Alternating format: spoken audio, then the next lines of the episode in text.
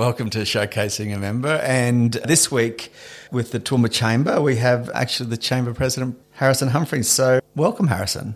Thank you, Todd. Pleasure.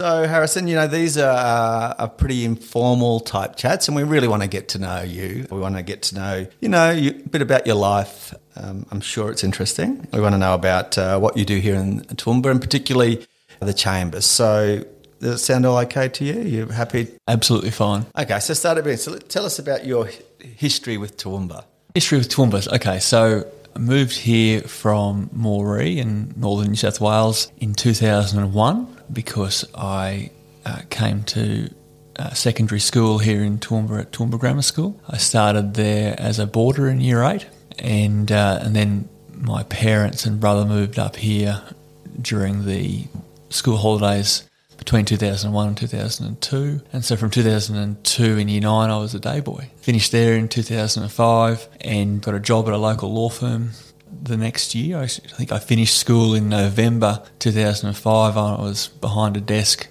by January 9, 2006. And I've been here ever since and loved it.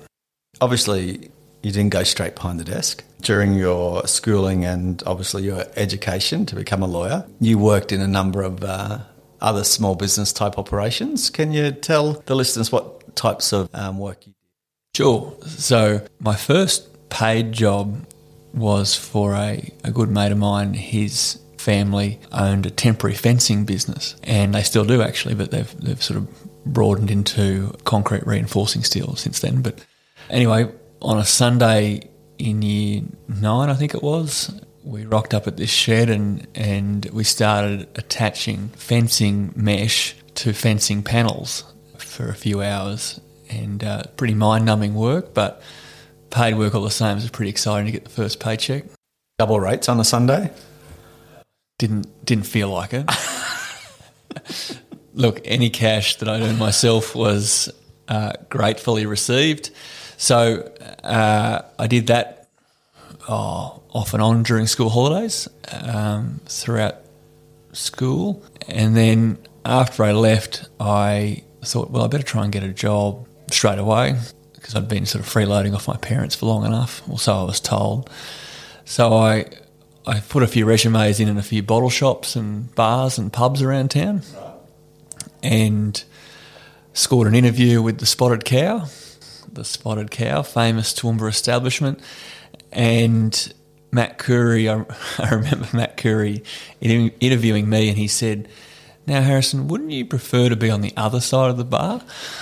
And and I said, "So nothing's changed." no comment.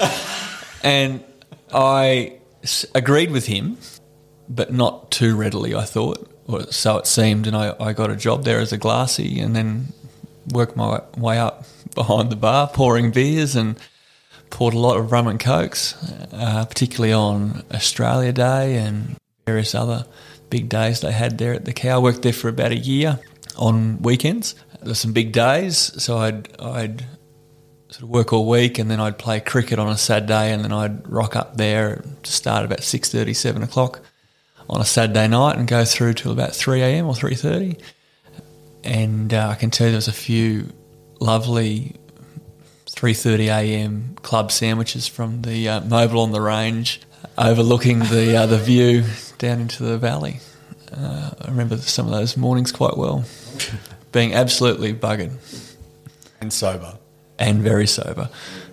Um, now um, the Spotted Cow's about to reopen. Yes, uh, it's currently being painted now. Fingers crossed, we'll have it as one of our after party venues for the Business Excellence Awards in 22. Maybe uh, when it reopens, we can sit and have a uh, rum and coke if you like, and you can tell me some other stories off air. I would like to probably uh, delve into if I can on another time. But you spoke about your sporting history in part, or you alluded to it, particularly cricket. And I just before we get into cricket, I mean, it was really a, um, a miss of me to not to mention that you were school captain of grammar, right? Toowoomba Grammar. Yes. Uh, so, what was that experience like? What, what, what did it teach you? It was unbelievable, actually, in terms of the preparation for future life. Um, so juggling, you know, your academic and sporting commitments, as well as, I guess, public engagements or speaking engagements uh, as uh, school captain, really honed time management skills and organisation, and uh, basically having your diary and just knowing what was happening when and preparing for each uh, engagement and making sure that you know you're on time and or at least you know ready to go for uh, for for each thing. But uh, yeah, look, it was That wasn't a dig at me, by the way, for being 15 minutes late for today's session. not today. No, I- no, I'm I'm um, I'm known for being habitually late, so that was a dig at myself. Uh, no, look, yeah. So it was great practice, and I think really set me up well for juggling lots of things at once in, in future life. So, what did it teach you about leadership? I think it, it, I'd already, I think, learnt through my time at Grammar that leadership is about uh, having the time of day for anyone who wants it, um, whether that be a, a teacher, headmaster, one of the other prefects, boys of your own cohort, but uh, even more importantly, that little, small, shy year eight boy who just wants, you know, to have a chat. So I guess that could be summarised as everyone matters, and to, yeah, just make the time of day for everybody because you know it doesn't cost you much apart from time. I'll just touch on two words there. You talk about everybody matters. And you obviously, is that how you got into law? Is that what led you down that path? A general feeling of. Uh, I guess that's part of it. Yeah, I guess that's part of it. Um, so, law started in around when I was in year 11 in, in 2004. I, I was talking about, you know, what I was going to do after school with my modern history teacher of, of all people. And he's like, well, what are, what are you going to do? And I, I'd already had a brief conversation with my PE teacher the year before, and I was quite keen on being a PE teacher. And, and he said to me, oh, you know, you should probably aim a bit higher. And I thought, oh, that's flattering, but I thought being a PE teacher was pretty high anyway. Uh, my mum's a teacher, so uh, she's probably offended by the modern history teacher saying aim a bit higher. But he said, "Have you considered law?" And and I said, "Oh, no, not really." And he said, "Well, go and talk to the careers guy and, and see what he thinks." And, and lo and behold, I, I did. And the reason he suggested to go and speak with him was because there were these programs offered by a few firms in town where they took school leavers basically and in those days it was called articles of clerkship so you did five years working in a firm whilst you studied law and at the end of it that practical training together with your your studies at uni uh, meant you could just become a lawyer what they didn't tell me was that the law changed in between year 12 and my first year out, such that I was the first year that articles of clerkship were abandoned.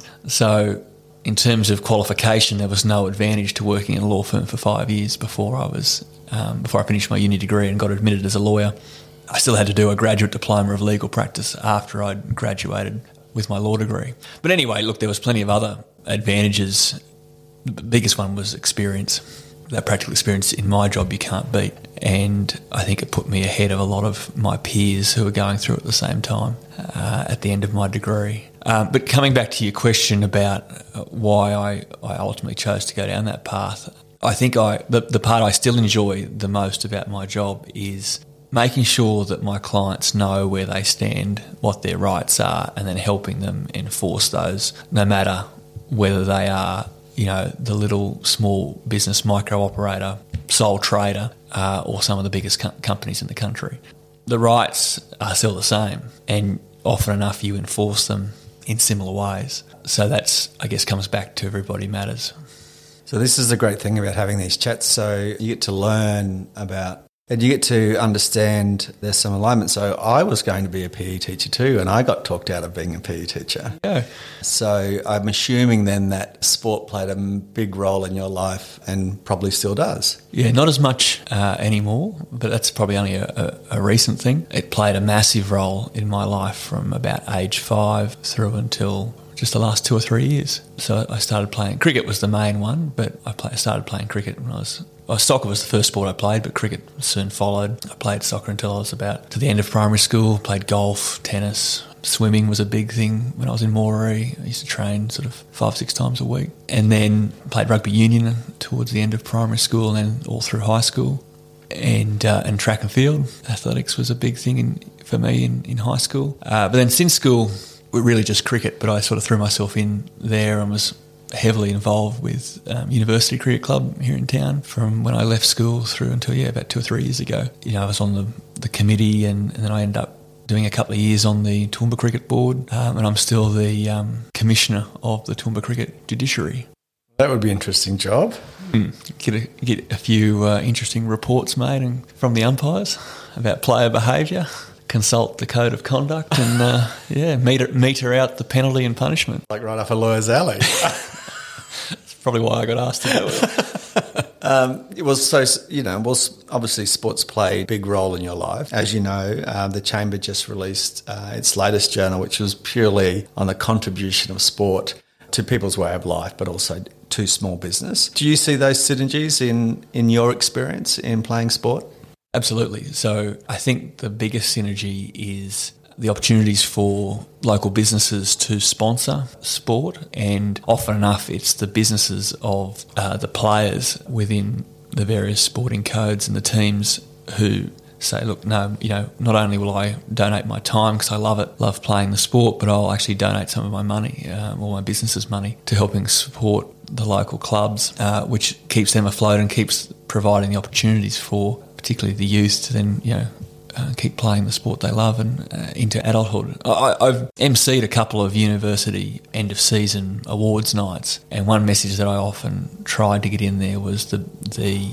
mental, emotional, and psychological benefit of sport, particularly to men. It's a it's a community and it's a safe space where you can, I guess, raise problems, or it's an outlet where you can just get away from whatever else is bothering you in life, at least for well, in cricket's case, most of a day. but there's nothing better, I think. Part of the most enjoyable times that I had playing cricket were often waiting to bat or having batted and sitting around there talking with the rest of your team.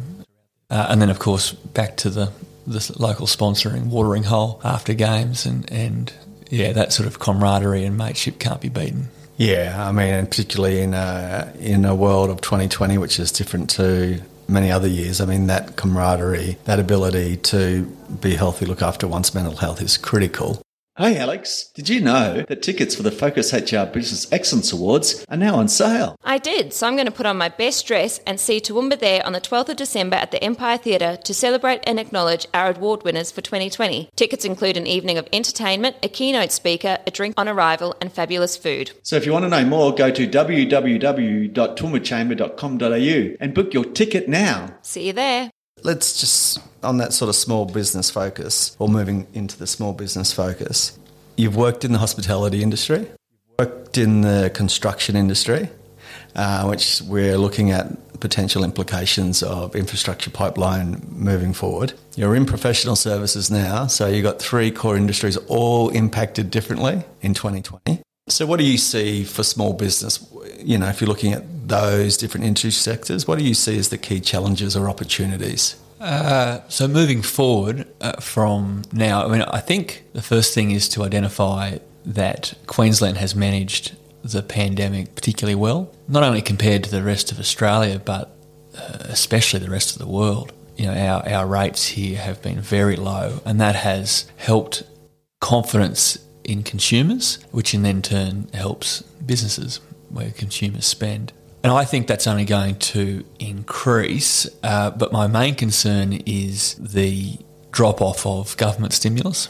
I think if that is not properly managed, and what I mean by that is uh, faded out rather than um, completely cut off in one foul swoop, I can see a lot of people out there hurting. It'll start with uh, employees who uh, are no longer receiving $1,500 a fortnight uh, or a bit less from, from um, Monday, and which may not be extended at all beyond end of March 2021. There's a lot of talk in the insolvency accounting space of a cliff coming where there will be a mass uh, amount of liquidations, administrations, receiverships, which will put so much so that they expect there won't be enough liquidators, registered liquidators, and bankruptcy trustees in Australia to deal with the number. Now, that sounds foreboding, but I think if uh, government at all three levels can fade out as opposed to cut off assistance and relief, that will help manage that scenario. It, it's about, for me, confident, consumer confidence. If we can keep that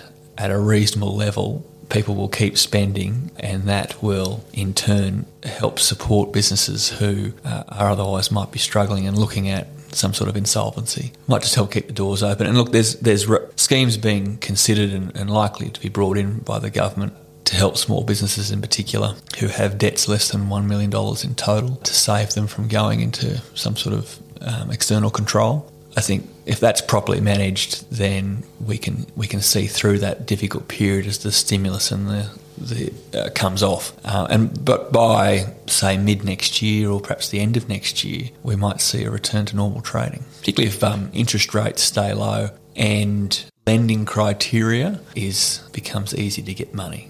As I understand it now, banks are a little cautious, and that's not only due to COVID, that's due to the Royal Commission that happened 2019. If money becomes easier to get and interest rates stay low, that will quicken the pace towards normal trading conditions. Do you think, um, Harrison, regardless of colour of our political leaders, we know it's been challenging for them, do you think they've done enough? Uh, I think that they have uh, spent, particularly at the federal, lesser extent state level, but certainly at a federal level, they've spent enough. Uh, perhaps even, time will tell, but perhaps too much. but that's where the money is in Australia, so I, I guess, and that's what's worked in the past. So I don't think that anyone should blame them for the approaches they took. It was done in, in haste, and uh, a lot of money was, was shelled out, and, and it seems to have worked uh, so far. So it's hard to be critical, certainly at a federal level. Uh, I think the states have done just enough. Again, hard to be critical in the circumstances. Uh, I think local government probably could have done more. But again, they are hesitant, I think, when to be seen to be opening the coffers, as I understand it, when the federal government, state government are uh, throwing so much money around. But you know they haven't done nothing, uh, but there could have been some some more uh, spent because, as I understand it, coronavirus was the rainy day that you know you you um, you prepare for. So, um, moving to the chamber, current president. So, can you tell the listeners, you know, why did you get involved with the chamber initially? How long you've been involved? What do you think? What's it like to be in the chamber? You know, why people should become involved in the chamber. So, and you've been now president for 12 months, I think. So, uh, give us uh, a bit of the history of the chamber and why you love it. I'd be glad to. uh, one of my favourite topics. I'm all for easy questions. so, uh, in 2016, Joy Mingay was the president, and she approached our firm and said, "Look, I want to appoint a skills-based director with legal, with, from a legal background." And I put up my hand and said, "Yep, I'd be interested in being on the, the board of the chamber." Um, and I'm so glad that I did. the The best thing in those early days was coming together as a board and lifting the chamber out of uh, what was at the time difficult financial circumstances.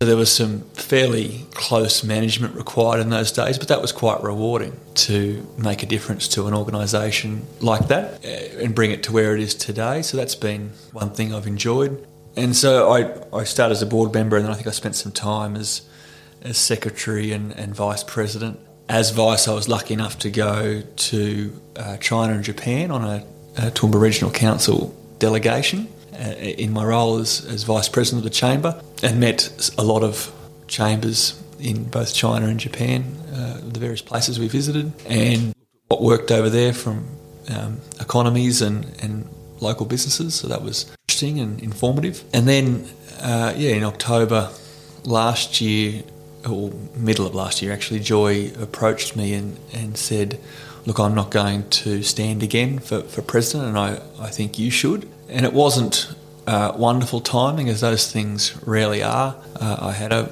my first child on the way, and I was up to my eyeballs in work here at, at the firm uh, at the time. But uh, what one thing I have learnt in life is uh, opportunities like that don't come uh, knocking all that often. So when a door opens, you should if you can, if it's absolutely, if it's in any way possible, you should walk through it. And uh, one thing a, a, mate of mine said to me once was, you should try to be, uh, where possible, a yes man or a yes person. I'd call it an enabler. Yeah, well, that's probably more technical. Um, in any event, I became president, as you said, about a year ago and, and have relished it, I guess, leading the organisation that I'd spent some time in, in bringing up to the standard that I thought it could be. And, and now, from that base, taking it to the next level was uh, my assurance to members at the speech I gave at, at my first AGM as president. So hopefully we're, we're doing that, or we've, we've added quite a number of new staff to uh, to our ranks, which is great, which should enable us to provide even better services to our members or more services to our members and, and our sponsors. Why should a business join the chamber? Look, it is a community within a community, and I hope that it is welcoming. And if nothing else, if you come along to our events, uh, you will meet new people who, whether they can be suppliers or customers or referrers, it will be of some benefit down the track, if not immediately, to your business. And if nothing else, it, it is a community with a community, so uh, our events are enjoyable. You know, you might you might just make a new friend, which is not to be understated. Uh, well, I've made plenty of friends uh, since I started going to chamber events. And I do like that a little analogy is a community within a community. Um, so, what do you see the future for the chamber? Future of the chamber, okay. No pressure. well, hopefully, our, our current CEO will stay on for a bit longer because we seem to be kicking a few goals uh, with him at the at the helm. But I, I, yeah, I, see probably with, with increased workforce, we can pro- just in, increase the number of uh, events we can do, whilst at the same time uh, advocating strongly to all three levels of government and also providing uh, professional development and, and, training opportunities. I think in the past, with a limited workforce, we were beholden to running, you know, as many events as possible because uh, that gave us a presence and a profile, kept us front of mind to members, potential members, and sponsors. Uh, whilst also uh, generating income for the chamber, but that was at the expense of uh, advocacy and potentially training opportunities. And I think all three pillars are what our members want, and particularly the feedback I've received whilst on the board uh, advocacy. So if we can be more efficient in our event delivery and uh, development and skills training opportunities while still providing a good level of those, and then um, having our advocacy front, front and centre so that our members' interests are voiced to all three levels of government, that would be a, a great legacy to, to leave. So, um, in your day to day job, you know, you give a lot of advice, yeah, to clients, customers, whatever, whatever you call them. So, if you had to give some final advice in today's podcast to business, well, the couple of reporters asked me this more a short term basis recently, and I I said, look, that was when a second wave was on the cards. And I thought, well, be such a great idea to be out there spending right now if a second wave was coming, particularly for hospitality and retail. I understand it, shutdown costs and reopening costs are a massive impost on their businesses. And they were going to be the most affected, especially, and, and those in the travel industry or events.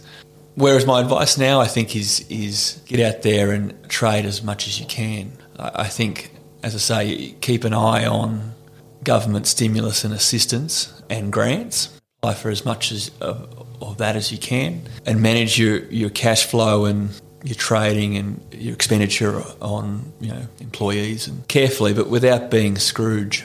Uh, I, I, think probably a tendency out there for businesses to be a bit cautious when it comes to, to spending, but uh, now is the time particularly with marketing and business development, to get ahead of the curve because, you know, when normal trading conditions start, resume, hopefully, you know, mid to late next year, you don't want to be starting then. All right, Harrison. So invest in your people, invest in your future. Some very key and important words. Any last comment before we uh, say goodbye for today? My only other thing I wanted to add is to thank uh, our one of our media partners, SJA Media Services, for facilitating our podcast and other uh, media services they provide us at the Chamber. Thank you, Harrison, and we'll talk again soon.